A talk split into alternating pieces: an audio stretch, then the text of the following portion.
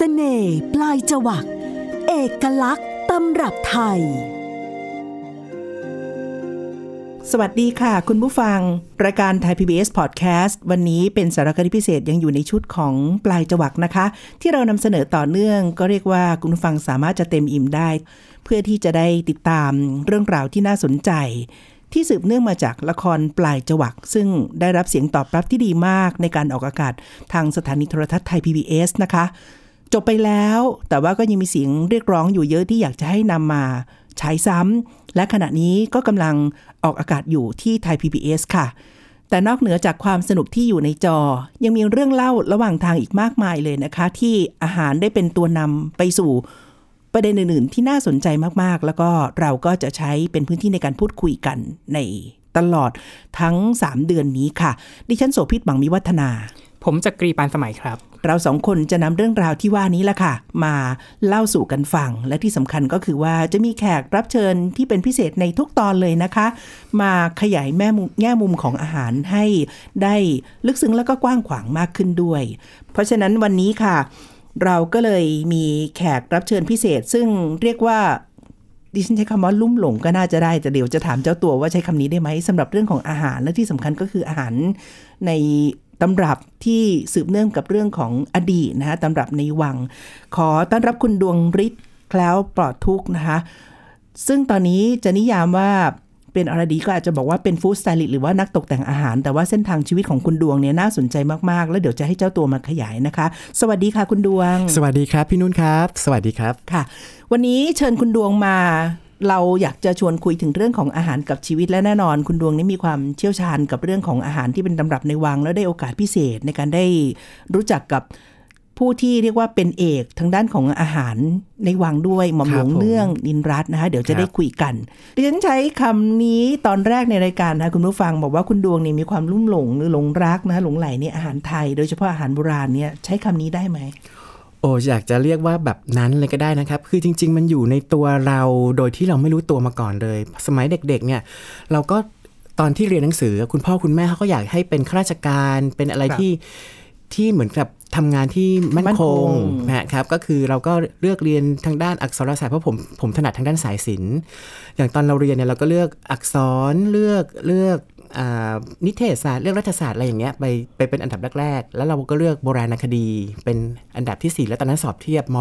.4 ไม่ได้เรียนม .5 ม .6 กับเขาเลย แล้วคือสอบเทียบแล้วเข้ามแล้วหาก็ได้เลยวิทยาลัยเลย แล้วก็ดันติดครับอันดับทีสี่ 4 ก็คือคณะโบราณคดี ตอนนั้นก็คิดว่าเอ๊ะเราเรียนไปก่อนแล้วเราจะมาซิ่วก็ซิ่วก็คือการสอบอีกครั้งสอบหนึ่ใหม่งหรือเปล่าครับใช่ไหมครับ แต่เอ๊ะเฮ้ยเรียนไปเรียนไปมันก็สนุกดีนี่หว่าเนอะมันก็มีเรื่องราวต่างๆ มีอะไรมากมายเกี่ยวกับทางด้านโบราณต่างๆ แล้วมีอาจารย์เผ่าทองทองเจือตอนนั้น ซึ่งท่านก็เป็นไอดอลของเราด้วยท่านก็ทำเกี่ยวกับเรื่องผ้าโบราณ เรื่องอาศิลปะวัตถุต่างๆ เราก็อินกับมันสนุกกับมัน พอเรียนไปปุ๊บเราก็จบออกมาเป็นนักโบราณคดีอ่าแล้วก็เป็นภัณฑารักษ์เป็นข้าราชการนี่แหละ ซึ่งตอนนั้นน่ะไม่มีคำว่าอาหารอยู่ในหัวเลยนะครับ ดูห่างไกลจากอาหารมากเลยใช่จากที่ครับฟังคุณดวงเล่าครับผม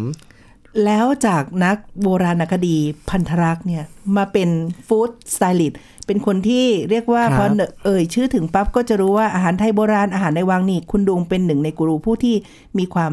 รู้และมีข้อมูลอยู่ได้ยังไงคะครับคืออย่างนี้ครับตอนตอนสมัยตอนเรียนโบราณคดีเนี่ยแล้วเราก็มีความสนใจเกี่ยวกับเรื่องของเรื่องราวในวัง เพราะว่ามีวิชาหนึ่งชื่อว่าวิชาคอร์ดไรท์หรือว่าประเพณีในราชสำนัก ซึ่งตอนนั้นนะอาจารย์ท่านหนึ่งคืออาจารย์บุหลงศรีกนก ท่านก็เป็นคนที่พูดคุยเรื่องราวในวังต่างๆ เยอะแยะมากมาย แล้วเราก็ บังเอิญได้รู้จักกับหม่อมหลวงเนื่องนินรัตน์ซึ่งท่านเขียนหนังสือเรื่องชีวิตในวังนะครับครับแล้วท่านก็อ่า เราก็ติดตามในในนิตยสารพลอยแกมเพชรในสมัยนั้น เราก็เลยไปที่บ้านของท่าน แล้วท่านก็เอ็นดูเรา ท่านก็เห็นเราเหมือนกับลูกชายของท่านซึ่งได้เสียไป ซึ่งก็เรียนโบราณเเรียนศิลปกรเหมือนกัน แต่ลูกชายท่านเรียนมัธนศิลป์ ท่านก็เลยพาให้เราไปดูในครัวของท่านดูป้านิดซึ่งเป็นบุตรบุญธรรมของท่านทำอาหารในวังโบราณ ดูป้านงนะครับ เด็กในบ้านของท่านทำนู่นทำนี่อะไรอย่างเงี้ยครับเราก็ได้เรียนรู้ได้ซึมซับต่าง ๆ ตรงนี้ไปนะครับ เราก็เกิดความชอบความหลงรักโดยที่ไม่รู้ตัว แล้วผมก็เลยเอามาเขียนใน Facebook สมัยนั้นแรกเริ่มเลย Facebook เพิ่งมาใหม่ๆ ชื่อว่าเรื่องเล่าหน้าเตาถ่านเป็นตอนครัตบอนตอนหนึ่งประมาณ 7-8บรรทัด พร้อมกับรูปประกอบเล็ก ๆ เป็นอาหารเกร็ดเล็กๆเกี่ยวกับในวังที่คุณย่าหม่อมหลวงเนื่องเล่าให้ฟัง แล้วเราก็ไปเห็นจริง ๆ มา เขียนเป็นตอนตอนตอนไปเรื่อยๆเนี่ยครับแล้วจนกระทั่งมีคนติดตามค่อนข้างเยอะมากขึ้นจำนวนหนึ่งคุณมีก็มีบกจากนิตยสาร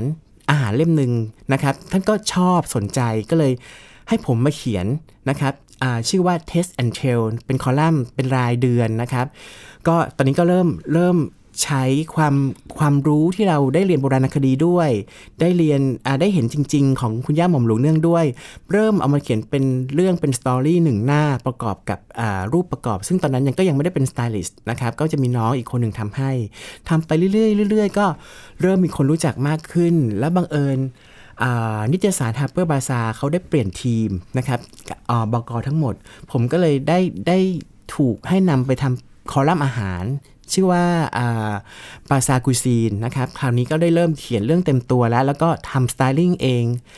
อจัดอาหารเอง แล้วก็มีช่างภาพมืออาชีพมาถ่ายให้ คราวนี้คนก็จะเริ่มรู้จักมากขึ้น แล้วก็มีการบอกปากต่อปาก คราวนี้ก็เริ่มเป็น food stylist เต็มตัวแล้วเราก็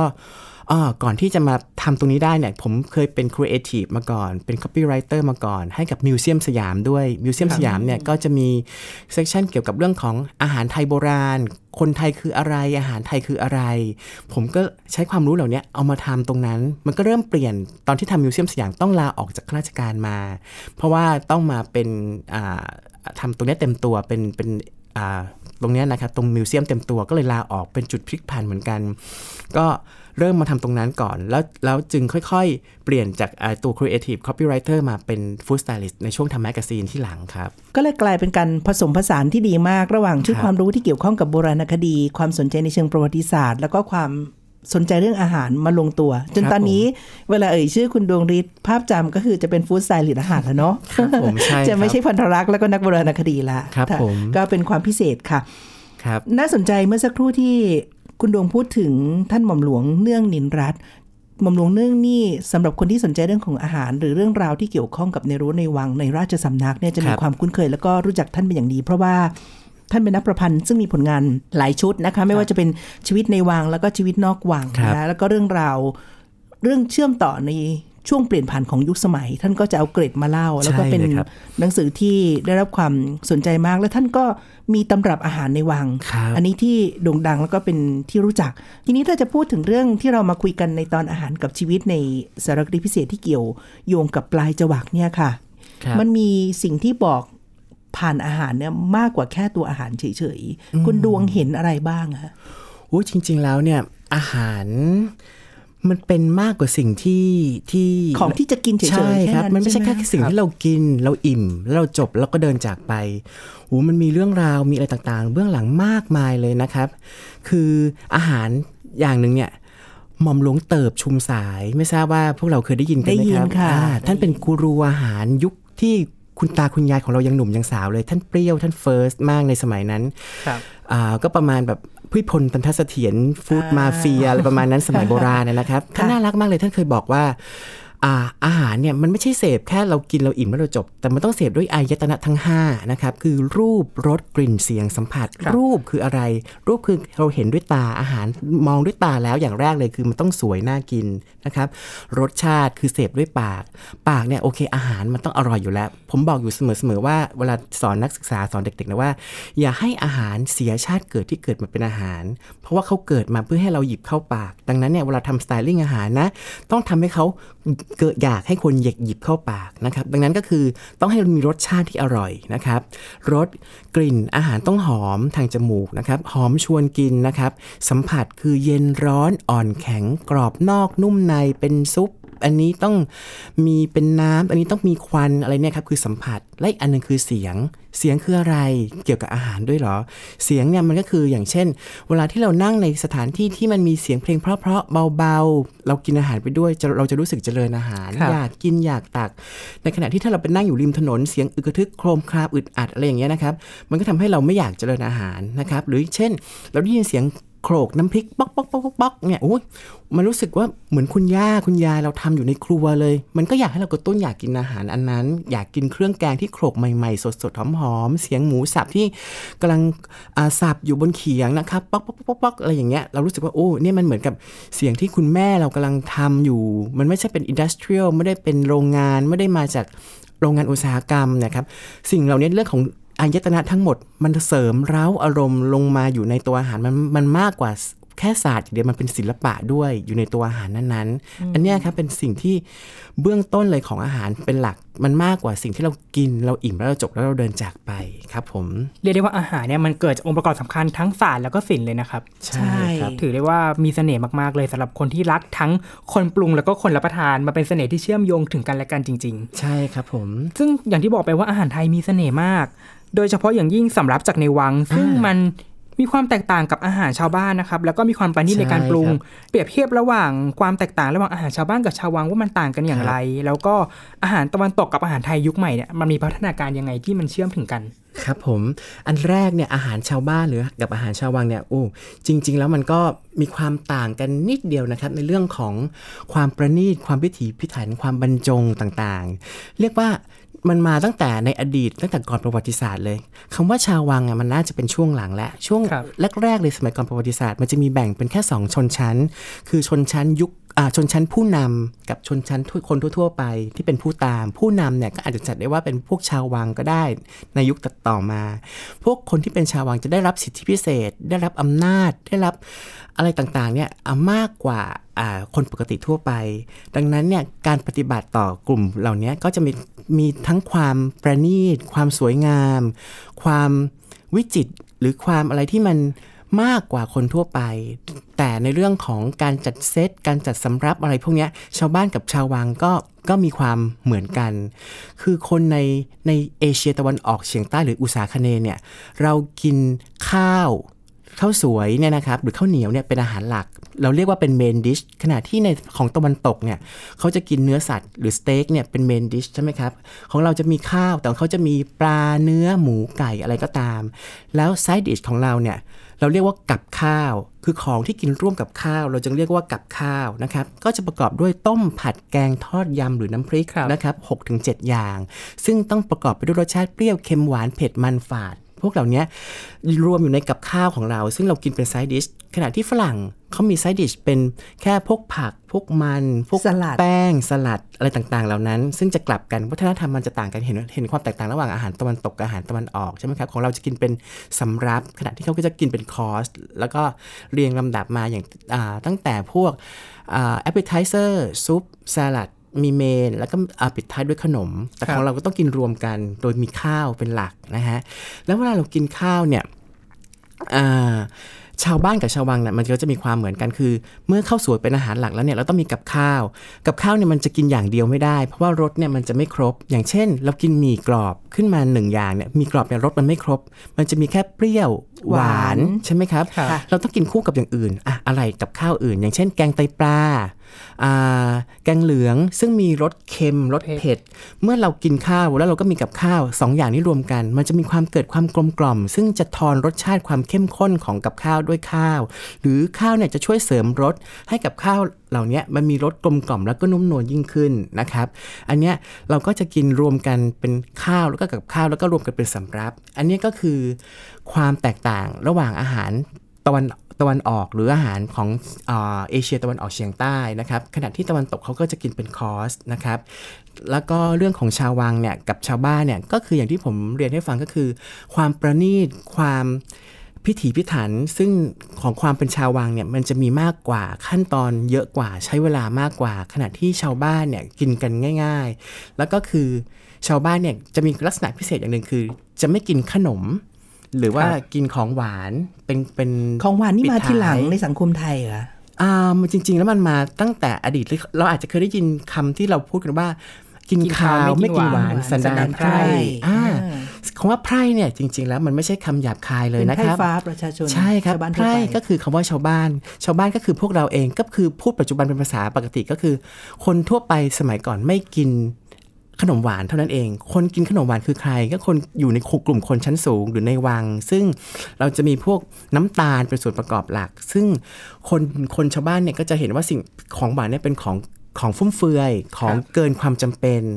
มันมีราคาแพงของสมัยอ่าถ้าเราเคยอ่านเรื่องเมื่อคุณตาคุณยายยังเด็กเนี่ยอ่าอ่านหนังสือค่ะเล่มนี้ของครับคุณทิพยานีสนิทวงศ์ก็จะเห็นว่าพวกน้ำตาลเหล่านี้พวกแม่ครัวจะเก็บใส่ตู้ลั่นกุญแจเลย เป็นของหายากของใช่แพครับงไม่งั้นเด็กๆ จะชอบแอบไปขโมยอ๋อมากินครับครับ แล้วราคาสูงมากโดยเฉพาะน้ำตาลทรายนะครับ ก็คือจะกินได้เฉพาะอ่า คนชั้นสูงเท่านั้นหรือคนในวังเท่านั้น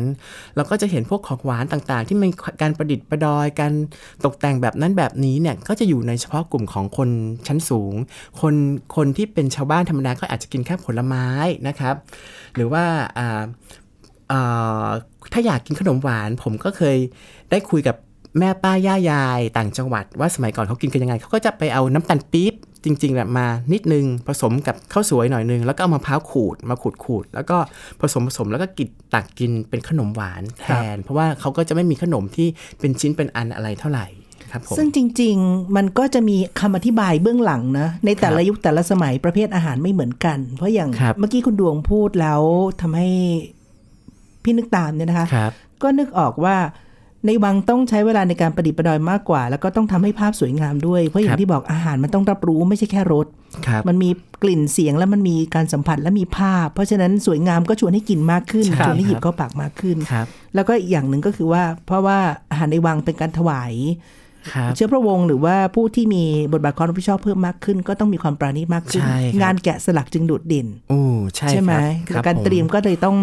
ละเอียดพิถีพิถันมากกว่าใช่แต่ว่าครับน่าสนใจตรงที่สำรับเมื่อกี้ที่คุณดวคงรับพูดถึงฮะ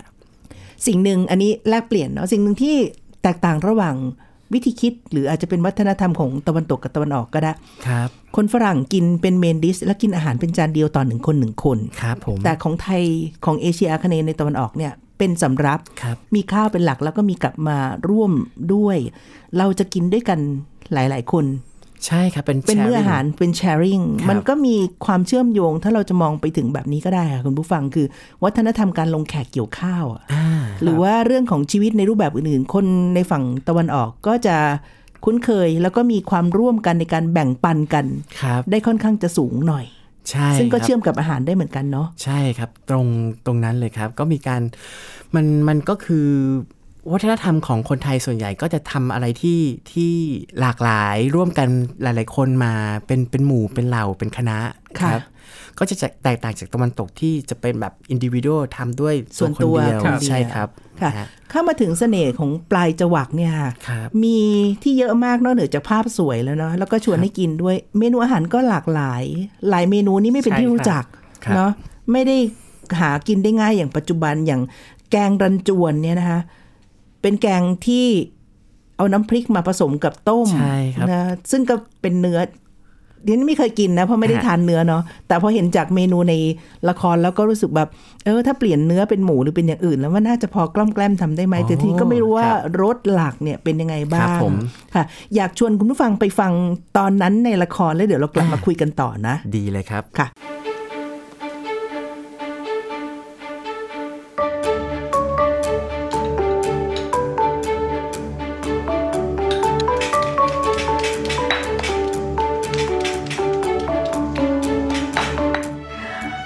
คุณวาดอาคุณอ่อนนะหรือแน่ใจนะ ว่าคนงานอะจะกินได้อ้วไม่เคยเห็นใครที่ไหน เอาน้ำพริกกะปิมาใส่แกงเนื้อวัวแบบนี้เลย แน่ใจค่ะ ที่วังทำกันบ่อยมาก เวลามีน้ำพริกกะปิเหลือ ก็ตุ๋นเนื้อเอามาแกง หรือถ้าวันไหนเนื้อเหลือ ก็ทำน้ำพริกกะปิมาแกงแบบนี้ค่ะ คนในวังนี่ก็กินกันแปลกๆดีนะ ห้องเครื่องในวังทำอาหารหลายอย่างค่ะ เวลาที่มีงานเลี้ยงใหญ่ ๆ บรรดาแขกของเจ้านาย ท่านเสวยหรือรับทานไม่หมด เราก็ต้องเอามาประยุกต์ทำกินกันอีกมื้อได้ ไม่อย่างนั้นของเหลือก็เสียดายแย่ เออแล้วเขาเรียกแกงอะไรอะแกงรันจวนค่ะ ข้าหลงรุ่นพี่ของอีฉันเป็นคนคิด นี่ก็เป็นฉาก ตอนที่แม่อ่อนกับแม่วาดใช่ครับนะเขาได้ได้ปรุงไปแกงรันจวนช่วยกันในการปรุงแกงรันจวน ซึ่งแม่อ่อนกับแม่ว่าเนี่ยก็คือเรื่องเริ่มจากที่เขาเนี่ย ก็มีคุณกลุ่นที่เป็นคุณป้าพาเข้าไปอยู่ในวัง ก็ไปศึกษาตำราอาหารมากมาย ซึ่งแกงรันจวนก็เป็นอีกหนึ่งเมนูสำคัญที่คุณกลุ่นเนี่ยให้สองสีพี่น้องได้ประลองได้ลองทำกัน แกงรันจวนหรือว่าเมนูยากๆที่ยุคก่อนนี่มีครับเกร็ดที่น่าสนใจเนี่ยโอ้มีน่าไงสบ้างนใจคะมากๆเลยนะครับ เราก็จะสังเกตเห็นตั้งแต่อย่างแรกแล้วคนปัจจุบันไม่กินเนื้อวัวกันเป็นส่วนมากใช่แล้วก็ครัจะบบอกว่าเราจะใส่ หมูแทนได้ไหมใส่ไก่แทนได้ไหมใส่กุ้งแทนได้ไหมจริง ๆ แล้วเนี่ย คนในวังโบราณสมัยก่อนเนี่ยกินเนื้อวัวกันเป็นหลักๆ เลย ในในยิ่งพระตำหนักพระวิมาดาเธอ ซึ่งเป็นท่านเป็นผู้คุมพระห้องห้องห้องพระเครื่องต้นในรัชกาลที่5เนี่ยท่านบอกว่าใครที่มาอยู่ในตำหนักนี้แล้วเนี่ยถ้าใครกินอะไรไม่ได้ อย่ามาบอกนะว่าเป็นข้าหลวงตำหนักของฉัน ก็คือใครมาอยู่ที่นี่ต้องกินได้ทั้งหมดเนื้อหมูเนื้อวัวเนื้อไก่แมลงต่างๆ กบนกหนูอะไรอย่างเงี้ย ต้องฝึกหัดกินให้ได้ เนี่ยครับคือคือคือความเรียกว่าอ่าความเรียกว่าความง่ายของคนสมัยก่อนที่ที่ว่าฉันต้องต้องทำได้หมดอะไรอย่างต้องเงี้ปยรับครับตัวได้ใช่ครับ แล้วคนในวังสมัยนั้นก็กินกินเนื้อวัวกันเป็นหลักนะครับ คือมันมีตั้งแต่อยุธยามาแล้วอยุธยาเนี่ยเขามีบันทึกไว้ในของฝรั่งบอกว่าอ่าคนไทยชอบอากินเครื่องในวัวเป็นหลัก แต่ว่าไม่กินเนื้อ เนื้อเป็นเนื้อเป็นชิ้นๆนะครับเพราะว่าเครื่องในวัวเนี่ยมันย่อยง่ายมากกว่าเนื้อวัว เพราะเนื้อวัวสมัยก่อนมันได้ถูกเลี้ยงมาเพื่อที่จะให้กินเนื้อเขาเขาเลี้ยงไว้ไถนาทำนากัน เนื้อมันจะเหนียวครับแล้วก็จะเห็นว่าคนไทยเนี่ยเวลาจะทำเนื้อสัตว์ต่างๆ จะไม่เหมือนฝรั่งที่เสิร์ฟเป็นชิ้นโตๆใหญ่ๆ ก็จะสับเป็นชิ้นเล็ก ๆ บ้างหั่นเป็นชิ้นบางๆ บ้าง เพราะว่าหลักๆเลยคือเนื้อไทยมันเหนียว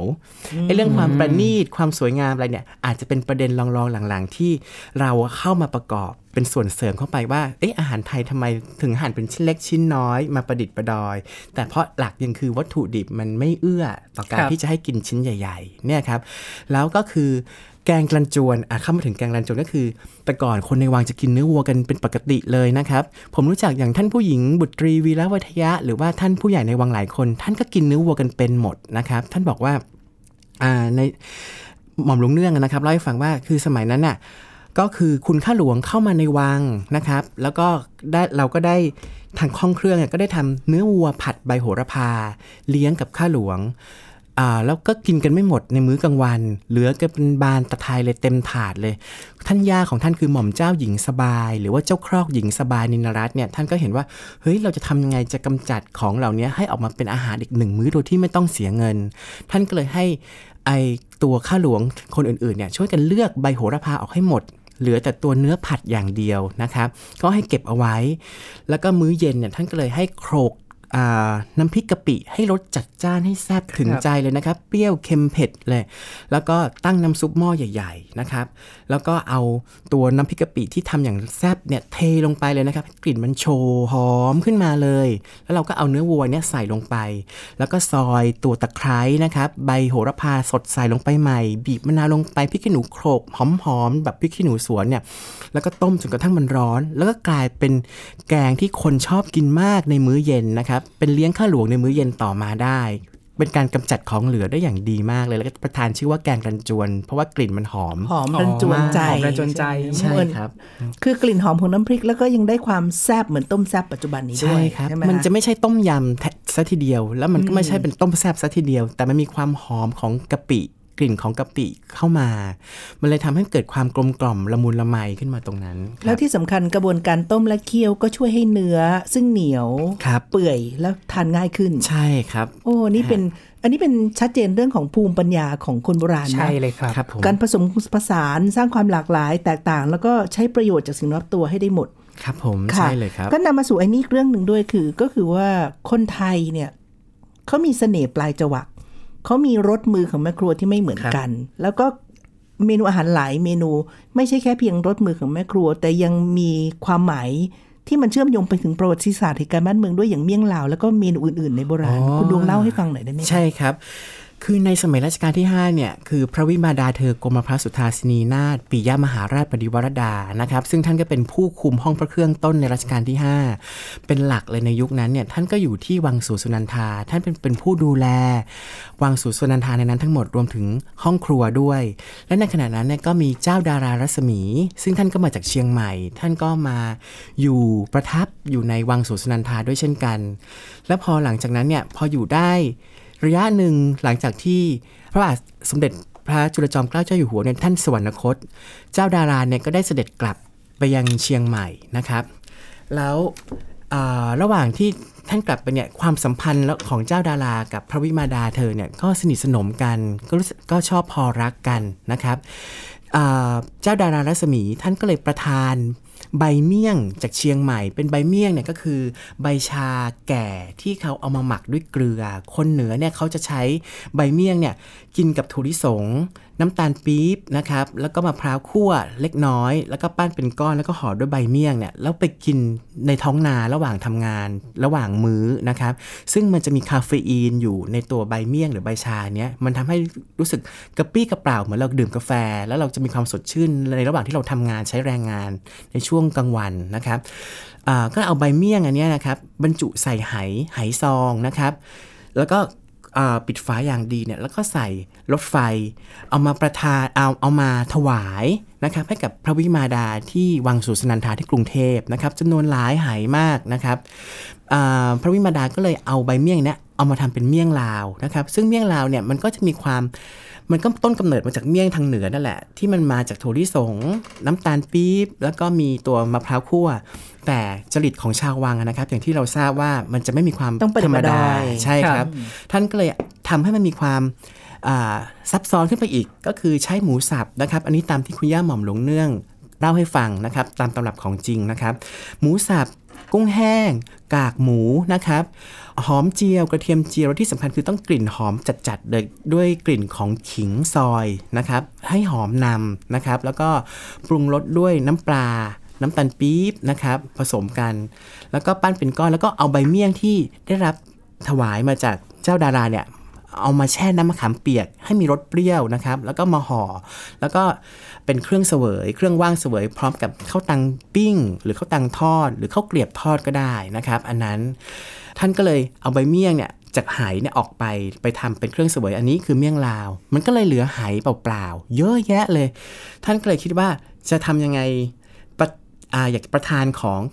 กลับคืนให้กับเจ้าดารา ท่านก็เลยให้ ข้าหลวงเนี่ยไปหาซื้อปลาทูจากแถวตลาดแถวเทเวศอะไรเนี่ยครับเอาปลาทูมาทั้งหมดเลยเพราะว่าจะนำไปถวายเจ้าดาราที่อยู่เชียงใหม่สมัยก่อน ซึ่งเชียงใหม่สมัยก่อนเนี่ยมันไม่มีทะเลทะเลแล้วมันห่างไกล ก็เลยอยากจะให้ท่านได้เสวยของพวกของทะเลต่างๆ ก็เลยเอาปลาทูเนี่ยมาทอดนะครับอาจจะยังไม่ต้องกรอบมากทอดในระดับหนึ่งแล้วก็เอามาอัดใส่ไห ไหใบเมี่ยงนั่นแหละที่ที่เคยใส่เมี่ยงเนี่ยอัดให้แน่นเลยนะครับ แนวตั้งเป็นแนวตั้งขึ้นมา แล้วก็เอาน้ำมันหมูเนี่ยมาเจียวให้ร้อนนะครับ ให้หอมเลย แล้วก็เทลงไปในไหนะครับ จนท่วมปลาปลาทูที่เราทอดตั้งขึ้นเอาไว้ในไหพอใส่แล้วปุ๊บพอมันเย็นนะครับ ผิวหนังมันก็จะเริ่มกรอบนิดๆแล้วเราก็เอาฝาปิดแล้วก็ยาด้วยซีเมนต์นะครับแล้วก็เอาผ้าผูกแล้วก็ประทับด้วยคลั่งผูกเชือกประทับด้วยคลั่งแล้วก็เอาไหปลาทูเหล่านี้ประทาน ใส่รถไฟไปประทานให้กับเจ้าดาราที่เชียงใหม่ อันนี้ก็ทำให้เจ้าดาราได้ได้ได้เสทานวยอาหารฮะทะเลเอามาทอดใหม่อีกครั้งหนึ่งกระเทาะกระเทาะปูนซีเมนต์ที่ยาไว้ออก แล้วก็แบ่งขึ้นมาแล้วก็มาทอด อีกครั้งหนึ่งก็แสดงให้เห็นถึงความความสัมพันธ์ระหว่างกันในราชสำนักของพระภรรยาเจ้าสองพระองค์ ซึ่งก็น่ารักมากที่องค์หนึ่งก็ เอาใบเมี่ยงมาปลามาถวายอีกอันนี้อีกองค์หนึ่งก็นำปลาทูที่อยู่อยู่ใกล้ๆตัวเองเนี่ยเอาขึ้นไปประทานให้กลับทางยังภาคเหนือ ก็แสดงถึงสัมพันธภาพที่งดงามน่ารักมากครับ เรื่องเล่านี้สนุกมากค่ะ แล้วก็ครับน่าสนใจก็คือว่ามันเป็นส่วนหนึ่งของการบันทึกประวัติศาสตร์ที่มีอาหารเป็นสื่อนำด้วยครับผมค่ะอยากติดตามตอนต่อไปเลยนะคะ แต่ว่าคงได้มีโอกาสที่มาพูดคุยกันอีกเพิ่มเติม แล้วก็ที่สำคัญก็คือว่าอาหารเป็นทุก อย่างในชีวิตของคนในทุกยุคทุกสมัย แล้วก็มีความสำคัญไม่แพ้กันทีเดียวครับวันนี้เต็มอิ่มมากเลยนะครับ กับการได้สนทนากับคุณดวงฤทธิ์ซึ่งเราเห็นได้ชัดว่าคุณดวงฤทธิ์เนี่ยคือคนรุ่นใหม่ที่สนใจอาหารไทยอาหารโบราณจริง ๆ แล้วสนใจรักมันแล้วก็ลงมือคลุกคลีกับมันอย่างถ่องแท้จริง ๆ นะครับ ต่อให้ไม่ได้เรียนด้านอาหารโดยตรงแต่เพราะหัวใจมันนำทางใจมันรักเนี่ยยังไงก็นำพาให้เราได้ทำงานด้านนั้นๆจนได้ครับขอบคุณคุณดวงฤทธิ์มากๆที่ให้เกียรติมา ให้ความรู้แล้วก็พูดคุยกับเราส่งสารถึงคุณผู้ฟังในวันนี้นะครับ ขอบขอบพระคุณค่ะเช่นกันครับค่ะ วันนี้คุณผู้ฟังก็คงได้เห็นอีกภาพหนึ่งของอาหารในวัง แล้วก็อาหารสมัยโบราณที่เชื่อมโยง ซึ่งมีความหมายมากกว่าแค่อาหารที่ทานเท่านั้นนะคะคุณดวงฤทธิ์แคล้วปลอดทุกข์ซึ่งตอนนี้เป็นฟู้ดไซลิตนะคะก็มาแบ่งปันประสบการณ์ เราสามคนคงต้องลาคุณผู้ฟังไปด้วยเวลาเท่านี้นะคะ ขอบคุณคุณดวงฤทธิ์ค่ะครับขอบพระคุณเช่นกันครับค่ะสวัสดีคุณผู้ฟังสวัสดีครับค่ะ